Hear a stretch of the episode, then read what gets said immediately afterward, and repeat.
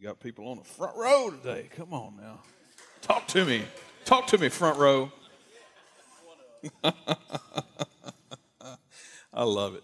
Man, it's good to see you guys. I'm glad you're here. I uh, want to uh, uh, just make mention of this real quick. I know everybody's thinking about this, and we've been talking about it for a lot here lately and uh, whatnot. But uh, we have an opportunity today uh, as a church to do something really special, to be a part of something really special. if you're just kind of tuning in with us, 24 as a church, we've prayed over this and feel led to be a part of starting a, a sober living house uh, to help folks with addiction and to minister. We would be the sponsoring church for that. They would they would be a part of our congregation. All those things. Uh, we're looking to looking to uh, do that. And so uh, part of what's happening today is uh, our offering today, the Big Give. We do this thing called the Big Give once a year. Uh, we may be doing a couple of them this year for this. We always pick something every year that we feel like God's leading us to. He, we feel like this is the thing right now for us to be uh, putting our money toward. And so if you're giving today, you're giving toward that. Uh, and uh, and so uh, it's a couple hundred thousand dollar, uh, you know, several hundred thousand. Counting, we're wanting to do some vans and, and bus what type stuff to, to to go and do some bus ministry things in some neighborhoods here in our community too. Uh, and so we're just like let's just let's just take it on. Let's just go for it. And so uh, it's a big, big, big task. Uh, it's a big ask. Uh, but together, collectively, we believe that over this year that we can we can do this. And so today we're taking off the, the first chunk of that. And so uh, I want to take just a second. I want to pray anyway. I want to pray over the scripture today, and I want to pray uh, that God leads us in that. Okay, let's let's go ahead and pray together today. Um, God, we thank you for the opportunity that we have to be involved in the ministry that you've called us to, God, that you don't just do everything for us, but God, you call us into the process, oftentimes sacrifice to give from our hearts, Lord, never, never out of guilt, always with joy. God, I pray that would be true today for us as a church. Uh, God, thank you, Lord, for the opportunity, uh, Lord, we have to be a part of this. And Lord, use us and may it be for your glory and not ours um, God, as, uh, as you use us, Lord, hopefully to, uh, to lead others to Jesus and help overcome things with new life and, that's found only in you. God, thank you for, for this day and thank you for uh, the scriptures that we're going to read today. God, I pray that you would speak through them to us, change our hearts, help us to see you, know you more, love you more, be more like you. Um, God, all the things, Lord, thank you for all that you do for us. We ask all these things in your Son's name. Amen. All right. Um, so, this is today, so far, the largest uh, gathering of men wearing the color pink in Cheatham County history. Uh, the first service alone put us over the top. In fact, there was more in the first, I think, than this one. Uh, so I'm proud of you guys for uh, uh, not being afraid to listen to your wives. You thought I was going to say, wear the color pink. Uh, that's not what I was going to say. So, um, uh, man, uh, the, the, scriptures that we're going to study today are out of the book of John. If you've got a Bible with you, you can go there with me, John chapter 20. Uh, and if you don't own a Bible, our ushers will be glad to bring you a Bible today, and you can keep that. It's, it's a gift. We'd love for you to have it. Uh, t- let, me tell you, let me tell you something that happened last week. Last week, right here.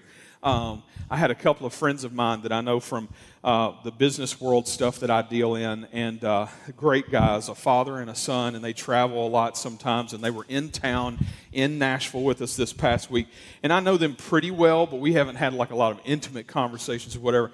And they came last weekend and they worshipped with us. Uh, you know, they were they weren't in town, just wanted to see me. And I was like, well, come to church. I was too busy on Saturday, and they were still here on Sunday. I was like, once you guys come to church, we'll go eat lunch. And and they're like, well, we might eat lunch. And I was like, oh, just come on. And so, anyway, they came to church. After church, they come up, we're standing here talking, and they said, they said, hey, we got, uh, we got these Bibles. Can, are, is it true we can keep them? I was like, absolutely. They both had one.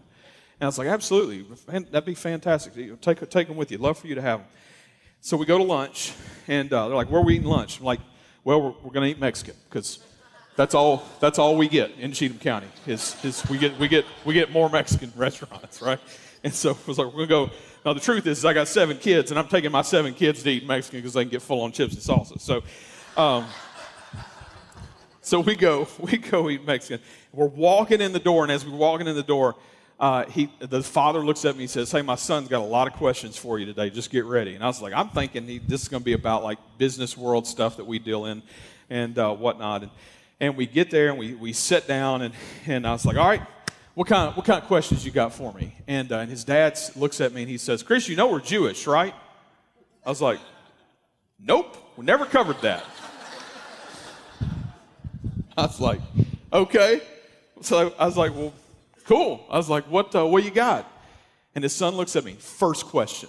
He said, why don't we believe that Jesus is our Savior? And I was like, well, I did my job today. Um, and I, was, I just looked at him I said, Jay, that is a fantastic question to ask. I said, as a matter of fact, I think that's the most important question you can ask. Today, we're looking at that.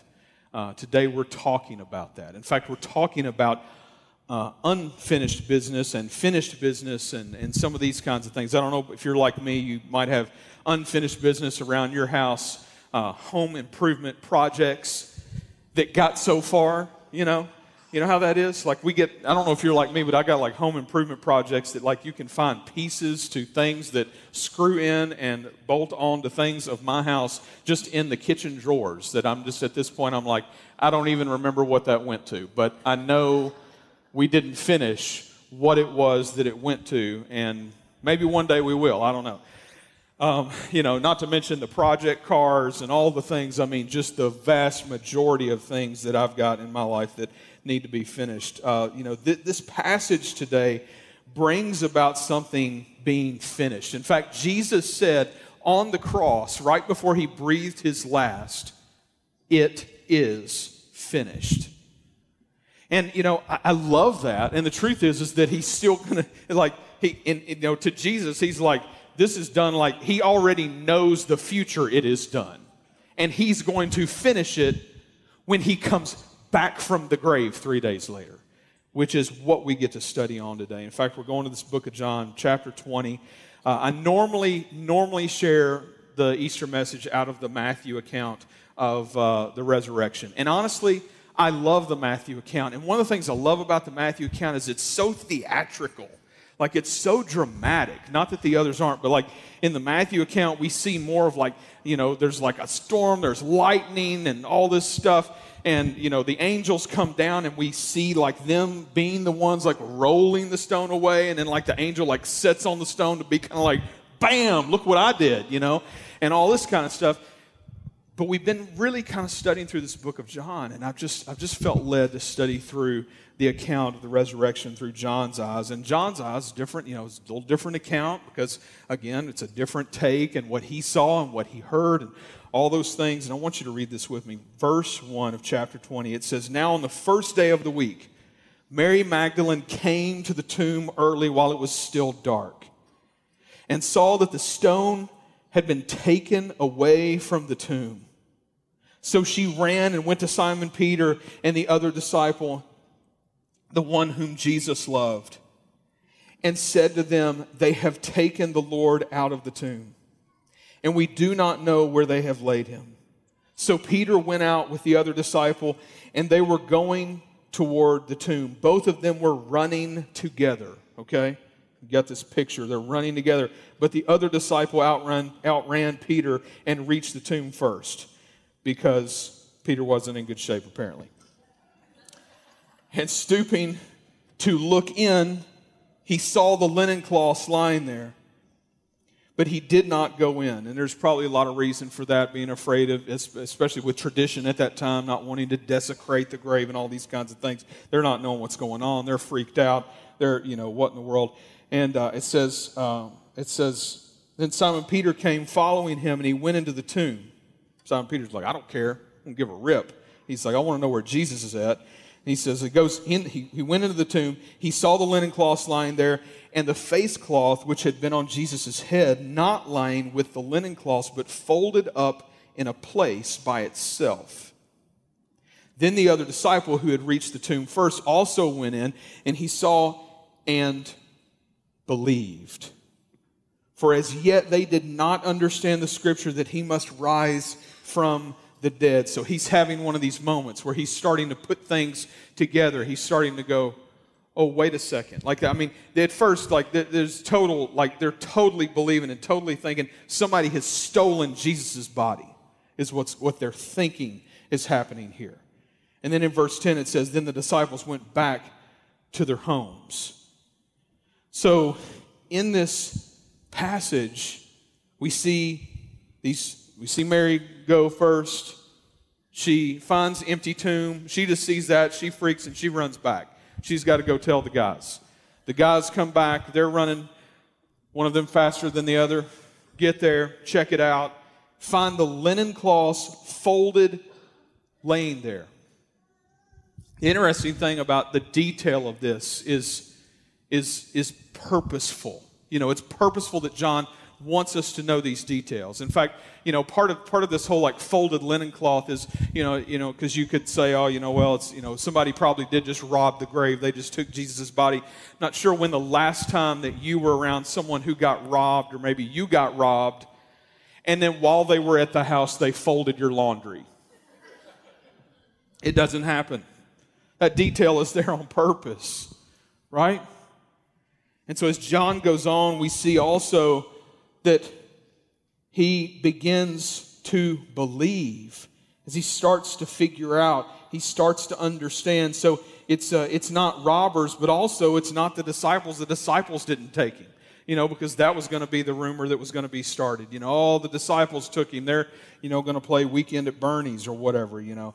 And, you know, and that's not the case either because we have the folded the folded linen cloths, and the disciples go back to their homes and suddenly starting to begin to put pieces of the puzzle together. But the story continues with verse 11, and it says, But Mary stood weeping outside the tomb. And as she wept, she stopped to look into the tomb. And she saw two angels in white sitting where the body of Jesus had lain, one at the head and one at the feet. Now, where Jesus was, you know, like, like it just said, Jesus isn't there right then yet. And it says, They said to her, verse 13, Woman, why are you weeping? And she said to them, They have taken away my Lord, and I do not know where they have laid him. And having said this, Jesus, uh, she, she turned around and saw Jesus standing, but did not know it was Jesus. And Jesus said to her, Woman, why are you weeping? Whom are you seeking? Supposing him to be the gardener, she said to him, Sir, if you have carried him away, tell me where you have laid him, and I will take him away. So Mary Magdalene's like, you know, look, uh, just just tell me, tell me where the body is. I'll go get him. Like this is something she could probably not do by herself, but she's not thinking this through, you know. And she's like, I'll go get him. I want to, you know. And basically, she wants to give him a proper burial. She's just so distraught that this would happen, thinking someone had stolen his body. And in verse 16, Jesus said to her, Mary, Mary. And she turned and said to him in Aramaic, Rabboni, which means teacher. And Jesus said to her, Do not cling to me, for I have not yet ascended to the Father, but Go to my brothers and say to them, I am ascending to my Father and your Father, to my God and your God. Mary Magdalene went and announced to the disciples, I have seen the Lord, and that he said these things to her. What an amazing passage. What an amazing passage. What a, what a, what a great account of getting to hear you know, what happened between Jesus and her. Mary hears her name being called. I don't know if you're like me, like when you're growing up, and, you know, maybe some of you are still growing up. I think you are. I think most of you are last time I checked. Uh, you know, but your parents, you know, if they called your name, and sometimes they like call your name, it'd be like, you know, I'd hear like, hey, Chris, you know, can you, you know, and that's like normal. But then if I heard David Christopher, then it was like, oh, hmm we're about to get into it. We're about to roll, right? Mary knew his voice as soon as he said her name. Mary.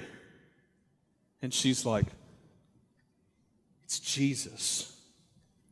She turned to him and said in Aramaic, Rabboni, which it says here means teacher. You also could be translated, My dear Lord my dear Lord. You know, it's, it's a crazy scene. I mean, think about this scene. Think about how crazy this is. Jesus, they just watched Jesus be brutally murdered on the cross and put in this tomb. And not only that, if you take the other gospel accounts, we know that the government actually got involved, sent a group of soldiers to basically seal the tomb once he was buried and to stand by the tomb so that no one would steal the body. You know? So then we got the, you know, the Matthew account with the lightning and all that stuff, and the angels coming down, rolling the thing and setting on the stone, and the like the soldiers like laying there, it says like dead men and all this kind of stuff. It didn't kill them, but it's, you know, they're knocked out or something. And uh, you know, and and here, you know, all of a sudden here's Mary. She's back at the tomb. She's come now again after going and telling everybody, and this time she's come back, and the boys have already run home. And she goes into, she's looking into the tomb, and she sees two angels sitting there, which are like soldiers, okay? We're not talking about precious moments here, you know? Like amazing soldier type people that are angels, because that's what angels are.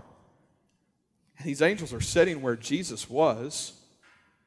And they're, you know, she starts having a conversation like we're just hanging out and talking and pass the chips and all this kind of stuff, you know, about where is Jesus, you know, kind of deal. And they're like, hey, girl, chill out, you know. And then all of a sudden she hears a voice from behind. She thinks it's the gardener, you know. And suddenly she thinks the gardener's done it. You know, it's like, oh, what did you do with the body? It's like the game clue all of a sudden.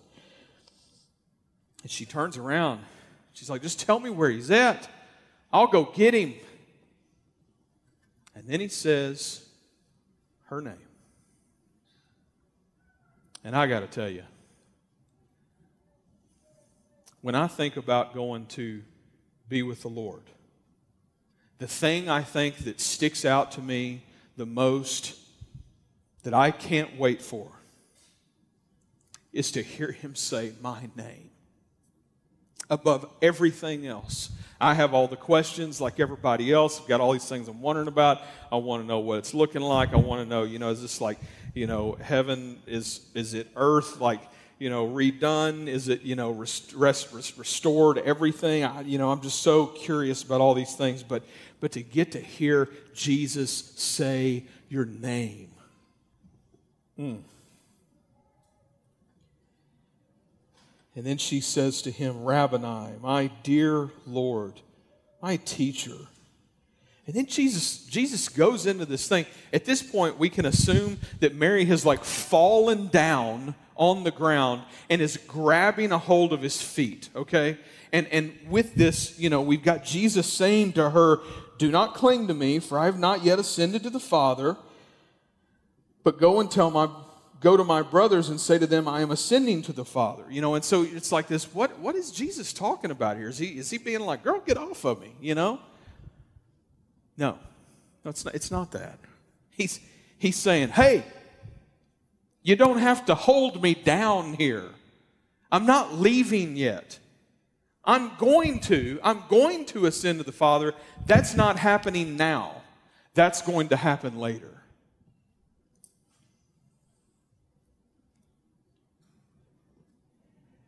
And then she, uh, she goes back to the disciples. And I'm just imagining like Mary showing up and the disciples are hanging out. And I'm guessing at this point, you know, we don't have the other guys with them yet or something. I, I, don't, I don't, who knows how this all really plays out. But anyway, she shows up and she's like, I have seen the Lord. And I'm just thinking, like, because I've seen these disciples in action for like three years at this point, you know, and I'm just thinking, I know how they're reacting. They're like, Mary, won't you have a seat? Let's, let us get you something to drink. Have you eaten today? It's probably, you've got a lot on you, Mary. Like, let's just have a moment here, you know?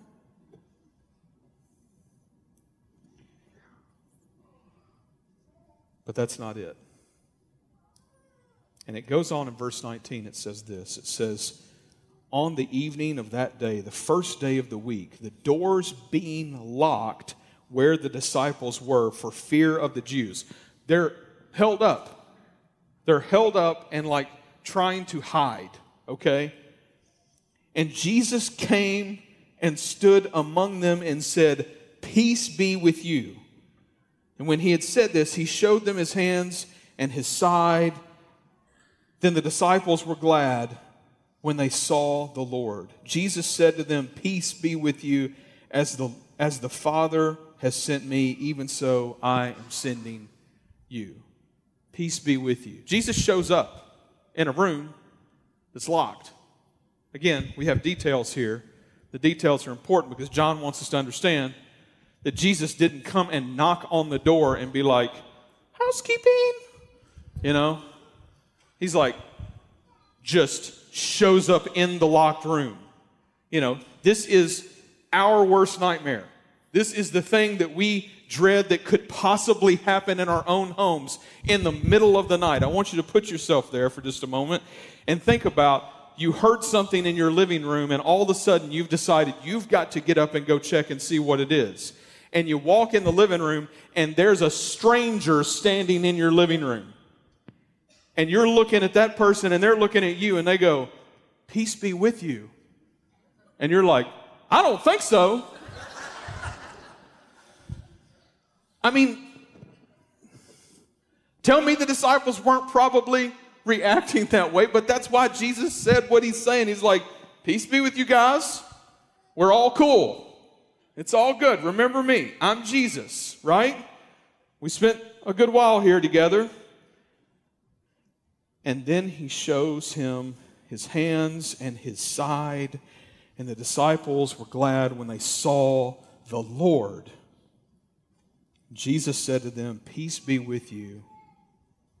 As the Father has sent me, even so I am sending you. He realizes the whole situation. He, knows why they're in a locked room. He knows they're scared to death for their life. He knows that he knows that he's like, you know, hey, you guys, it's okay. Let's chill, chill out. It's okay. Peace be with you. As a matter of fact, you're not going to stay here because as the Father sent me, I'm sending you. And so he says it again peace be with you. Because he's like, I know y'all going to be freaked out when I'm about to tell you, but you don't get to stay and hide. I'm going to send you out.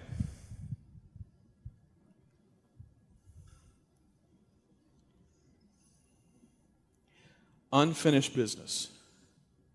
Unfinished business. One of my favorite, one of my favorite athletes of all time. Maybe my favorite athlete of all time. Bo Jackson. Talk to me about Bo Jackson. Man, that dude was amazing. You know, to get to grow up and see somebody like that play ball. I don't know. I don't know. What, I feel like I got to grow up in a special time to see athletes. Get to see, got to see Bo, got to see MJ. You know, all, you know, just amazing, an amazing time in sports. Bo Jackson, if you, for those of you that missed the 80s and the 90s, Bo Jackson would, you know, he plays, you know, like, you know, center field, whatever the man would run up on the wall and catch balls and then just run right back down like that was normal. You know? He'd like take, you know, baseball bats and like break them between his fingers and stuff. I mean, it's just crazy. See the 30 for 30. It's all true. Bo was one of those people that like he got he got injured, he got hurt playing football for the Raiders, which was like his like side thing while he was really wanting to play baseball, he like played some football, you know. He talked about it like he was playing golf, okay? Literally, that's the way Bo looked at it. And so uh, he, gets, he gets injured, puts him out, hurts him bad. He tries to continue to play baseball. It just doesn't work out, and it, and it ends up ending his career. And so you're left like constantly, like the rest of time going like, what if Bo hadn't gotten hurt? What, what kind of records might he have set? What other amazing things might we have seen this guy do? And it reminds me of a guy that I, I, I went and saw many years ago. Was going to pick up a couple machines, me and one of the guys from church for uh, the business, and um, we get to this guy's house, other side of Nashville. Guy walks out, tall, athletic looking dude, you know, real nice guy. And he's like, Yeah, the machines are in here. And we go in the house. And I was like, okay, where are they? He's like, they're downstairs. I was like, oh, okay, you want me to pull around back or something? He's like, no, no, it's like muddy back there. You, you get stuck. You won't be able to do that. We'll have to bring them upstairs. And I'm thinking, great. I love doing that, you know. But then he goes, but hey, it's cool though because I got an elevator. And I was like, What? You got a what? And he said, I got an elevator. I was like, Are you joking with me right now? And he's like, No, no, for real. Like, I took him down there in the elevator and we can bring him up in the elevator. I was like, I want to see this elevator. Like, now, like, I don't even care about the machines. I'm like, Show me the elevator. And so I was like, Can we ride it down? He's like, Sure, you know. So we ride the elevator down, you know, all the way down one flight of stairs, you know. So we get down there and go around. We look at the machines, whatever. And I come back around to the elevator. When I come back, right there on the wall next to the elevator was this in a shadow box, like this, this baseball jerseys, like you know, like perfectly mounted in this thing, like really nicely presented. And I'm, and I'm, just like immediately like the baseball guy. I mean, he's like, "What's going on right here? What is this about?" You know, and it's you know, and so you know, we, we start loading stuff, and, and as we're kind of chumming it up or whatever, finally I see my see my opportunity, and I was like, "Hey, uh, what's the what's the deal with the baseball jersey?" And he's like, "Oh, that was that was my jersey," and I was like, "Your jersey, like you're a big Rangers fan?" And he's like, "No, no, I was a pitcher for the Rangers," and I was like, oh, "Okay," I was like, "That's next level." And so we're sitting there talking. I was like, so, you know, tell me, tell me about that. Tell me what that was like. Well, it was short lived. I was like, what do you mean? He said, well, do you remember in 1990 when they had the walkout, they had the, the strike, the baseball players strike, you know? I was like, yeah, yeah, I, I totally remember that. And he's like, yeah.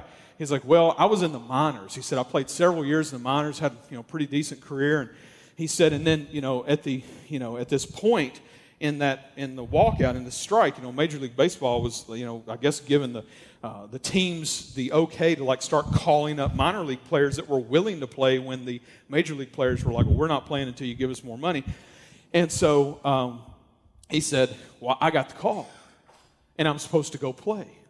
And i was like whoa really? He's like yeah yeah. So i show up get, go to texas you know and uh, you know i'm there in the clubhouse and we get all dressed out and He's like, I'm, I'm about to go out and make my debut major league pitching appearance, starting the game. He said, and then we got a phone call, and the strike was over. He said, and all the players started showing up, started getting dressed out. He said, the rest of us kind of like looking at each other like, what do we do? And they come in the clubhouse and they said, hey guys, thank you all for coming. You know, you get to keep your jerseys. Go home. And I'm like, dude. I was like, that's you're you're like Moonlight Graham from Field of Dreams. You know, I'm like, I'm like, you like you I was like, and so then I had to ask the the the the, the question that Ray asked Moonlight Graham in the movie. I was like, well, I mean, you got to tell me, like, what was it like to be so close to your dreams, like right there in front of you, you know, like I'm, you know, whatever. And he's and he's like, you know, he was like, in that moment, it's a little devastating. He's like, but you know what?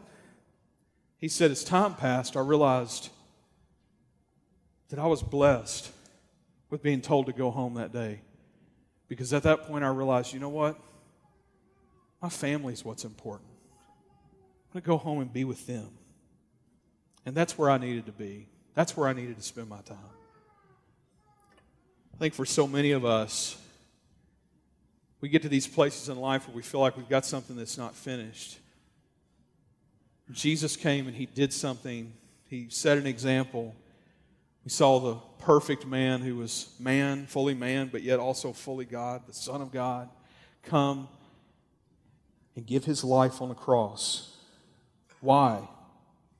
John 20, 30 talks about why. In fact, John actually gives us the reason he penned the Gospel of John right here, verse 30. It says this It says, Now Jesus did many other signs in the presence of the disciples, which are not written in this book, which I think is awesome. Another, another detail, also, honestly, where John's like, there's a lot more. I didn't write it all down. I'm not giving you everything. I'm giving you the highlights here, you know, which is awesome to think there's so much more that we don't know about, you know, what Christ did while he was here. But then he goes on, he says, but these, but these are written so that you may believe that Jesus is the Christ the Son of God, and that by believing that you may have life in his name. That you may have life in his name. It's funny how we tend to think that our life is what we make it in the things that we do in life. And the truth is, is that our life really is in Christ. It's in believing in Him, trusting in Him, and what He can do through us. New life. Jesus brings new life. We need new life. We're all sinners. We all need a Savior. We all need new life. It's why we believe as a church that we can do something and be a part of a solution instead of just doing nothing, that we can be a part of a solution in doing something like a sober living house. Because the model of that sober living house isn't just, hey, we want to help you. It's, hey, we have what is new life, which is the first step in overcoming any of the struggles that we have in this life.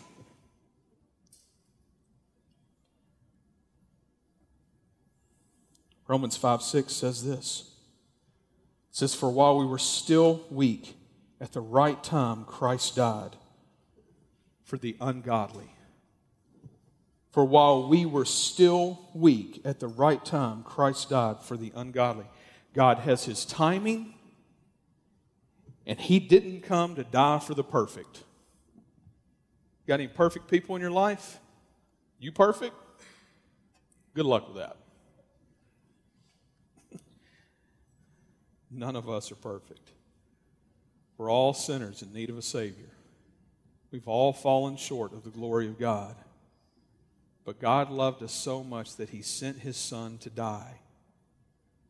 That if we believe in Him, we could have life. Right? And that's new life here and an eternal life one day with the Lord. And, and I, I just got to say to you today today, you can choose to believe. In fact, Scripture teaches that the Holy Spirit will speak to our hearts when we begin to realize that we're sinners and that we need a Savior, and we start to feel that conviction in our hearts. That's from the Holy Spirit. And if the Holy Spirit is speaking to your heart today, I've got to encourage you. I've got, I've got to tell you, run. Run to the Lord. Run to Jesus. Believe in Him. Trust in Him. And the truth is, is that we're responding one way or another today. You're responding one way or another today. I'm responding one way or another today. We choose to believe or we choose to not believe. But if we believe that Jesus is the Christ, the Son of God, believing in Him means that we have life in His name. A new life. Whole new life. So I ask you the question that Mary came and proclaimed to the disciples that day Have you seen the Lord? Have you found peace in Christ? Will you call him by name? Will he call you by name one day? Have you believed in him? Been given new life? You can. You totally can. Today, you don't have to leave with unfinished business because it is finished. Jesus has done what we needed to trust in Him, believe in Him, to save us from our sin. It is finished, and it can be in your life too. And if you want to talk to somebody about what it means to know Jesus as your Savior today, pray with somebody. I'm going to the foyer as soon as I walk off this platform. Would love for you to join me. Let's pray together. God, we thank you that it didn't stop with the cross. We thank you. We thank you that our Savior has risen. We thank you that He defeated death on our behalf, that He did what we couldn't do. God, and that you offer your grace to us. God, it is by your grace that we are saved today, not what we can do ourselves. Father, we trust in that. We trust in you. We believe in you. And God, we ask, Lord, today that you would save, that you would work in the hearts of anyone that has never believed, believed in you until today. Lord, do that work in them today. Lead them to you, bring them to you, show them your love for them. God, finish what you started in them today. God, we trust in you and we ask all this today in your Son, in his name. Amen.